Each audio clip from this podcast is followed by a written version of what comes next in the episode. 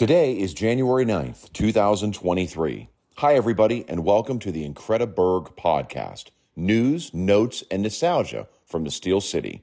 I'm Brian Carruthers, your host, reminding you that Pittsburgh is incredible every single day. Now, if you're stuck in traffic at the top of Green Tree Hill, this is the show for you. By the time you come through the tunnel, I'll get you up to date on the interesting things happening around town. Let's start, of course, at Acrisure Stadium, where the Steelers yesterday beat the Browns, but were eliminated from the playoffs when we couldn't get help from the New York Jets and our old friend Joe Flacco. Social media loves to blame Flacco, or Crapo as they're calling him, that he screwed us and we'll never forgive you, Flacco. Never come to the Steel City. We're out for revenge. But look, this is how it goes. After an average year, when you're the team waiting to see what 25 other teams will do in the last game, can you really blame Flacco? Yeah, I guess. Anyway, Coach Tomlin does what he does best, which is win, and he does finish with a 9 and 8 record and he has never had a losing season. Now, you, your uncle and your grandfather will be debating this stat until next preseason uh, as you debate should this have happened? How does it work? This isn't that great. We're just mediocre. Pittsburghers have high expectations and will only change their tune maybe when Tomlin finally retires and he's up for the Hall of Fame. And then you'll say, but wait, the stats, he never had a losing season. Put another Steeler in. I guess it's just the way you look at it. And this definitely starts the time of year when you hear a couple things around the Burgh. Fire Matt Canada, fire Mike Tomlin, fire Omar Khan, fire the peanut sales guy in the 500 level. Fire the Rooneys if we can. If we don't win the Super Bowl, it's time for change.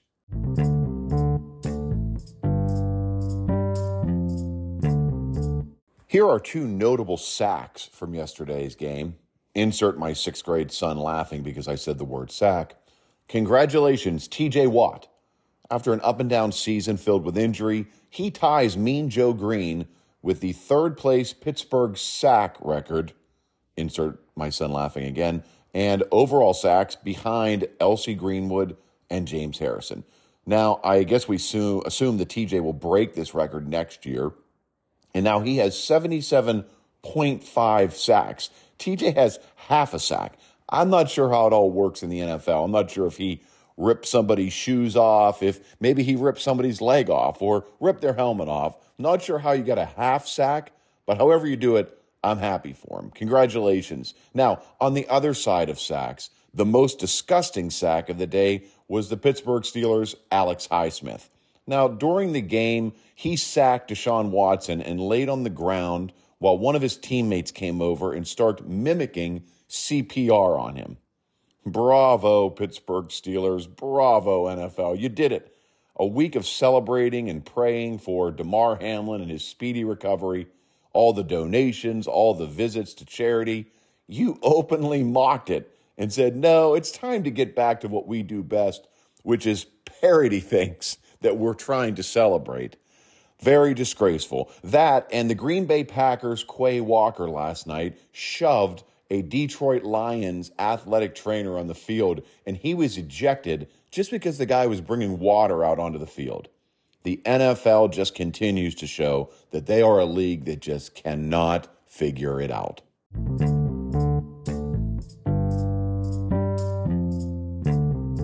And one last note about the Steelers before we go into hibernation.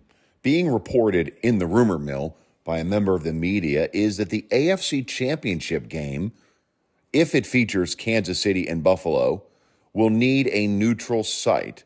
The word is that Acrisure Stadium or Heinz Field is in consideration in first place to be that neutral site. What a crazy moment in the history of that stadium hosting an AFC championship game that the Steelers do not play in. 50 years from now, that's going to be a trivia question that no one gets right.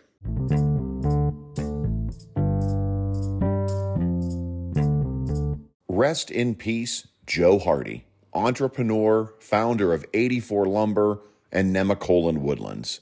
He died over the weekend at 100 years old. Man, what a long life. Not that it wasn't filled with controversy and ups and downs. and overpriced hotel rooms, but living to be 100 and rich. What a dream. I'd love to live the life that Joe Hardy lived. A larger than life figure throughout all of Western Pennsylvania. There will never be another one like Joe Hardy. He is survived by many women under the age of 30.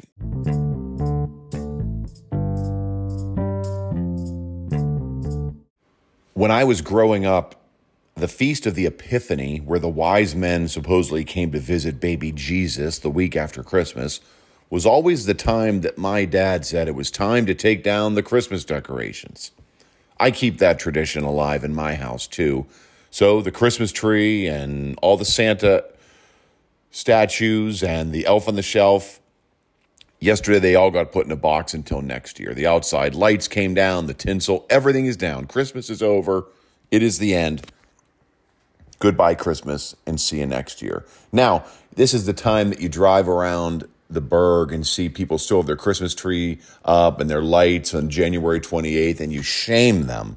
It's amazing. It's early shame or late shame for Christmas. Everyone seems to have the exact same idea in mind, but it's fine. And for those of you who need a hero to look up to as you keep your Christmas decorations up till March, how about Christmas Buck? Yes, in Fox Chapel, a male deer has been spotted over and over again with tinsel and lights wrapped around its antlers.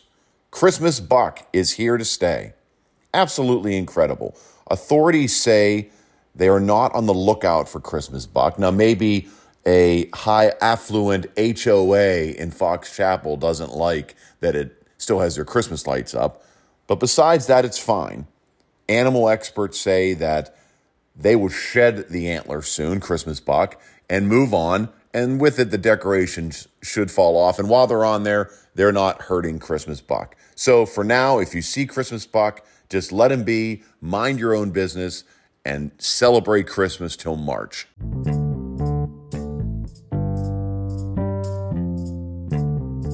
If you have time off this week, the Pennsylvania Farmers Show is going on in Harrisburg until the 11th.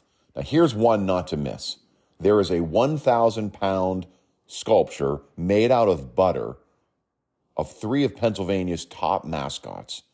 Gritty from the Flyers, who personally I absolutely love. And I know it's not popular to say on the Incrediburg podcast that you love something about the Flyers, but I do. You have Swoopy or Sweeper the Eagle. That's from the Philadelphia Eagles. Didn't even know that thing existed.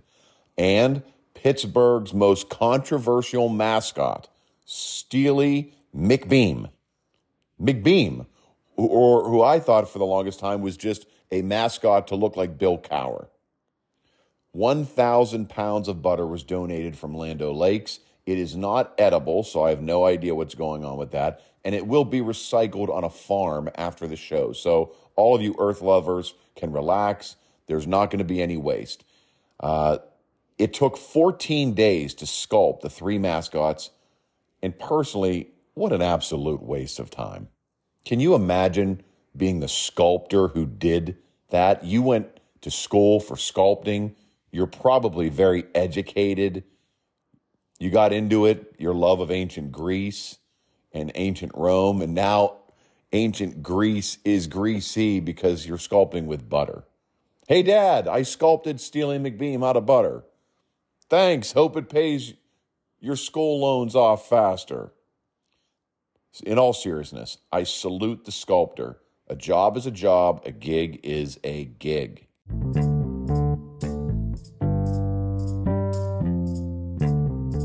And speaking of mascots, do not miss the Incrediburg podcast special, The Great Mascot Debate. Which mascot is the best?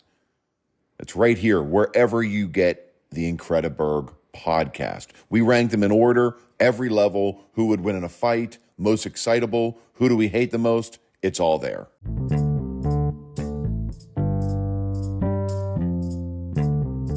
And lastly, the Pennsylvania State Turnpike Commission announced earlier this year that rates for the turnpike would go up 5%, and they took effect yesterday. Maybe you didn't notice, but they are here to stay. Now, here's a fun fact the PA Turnpike Commission also said that they will raise rates on the turnpike every year until 2050. Well, thanks a lot, PA Turnpike Commission. I'm sure my kids and my grandkids can't wait to complain about what a crappy road it is. Well done. Okay, that's all for today. If you are still stuck in traffic, I'm very sorry. I tried my best to get you through, but now you're on your own. If you're stopped, check out and like Incrediburg on any of your favorite social media sites. Daily Pittsburgh content and the best and most unique Pittsburgh gifts. I'm Brian Carruthers. Thanks for joining us on the Incrediburg podcast, reminding you that Pittsburgh is incredible every single day.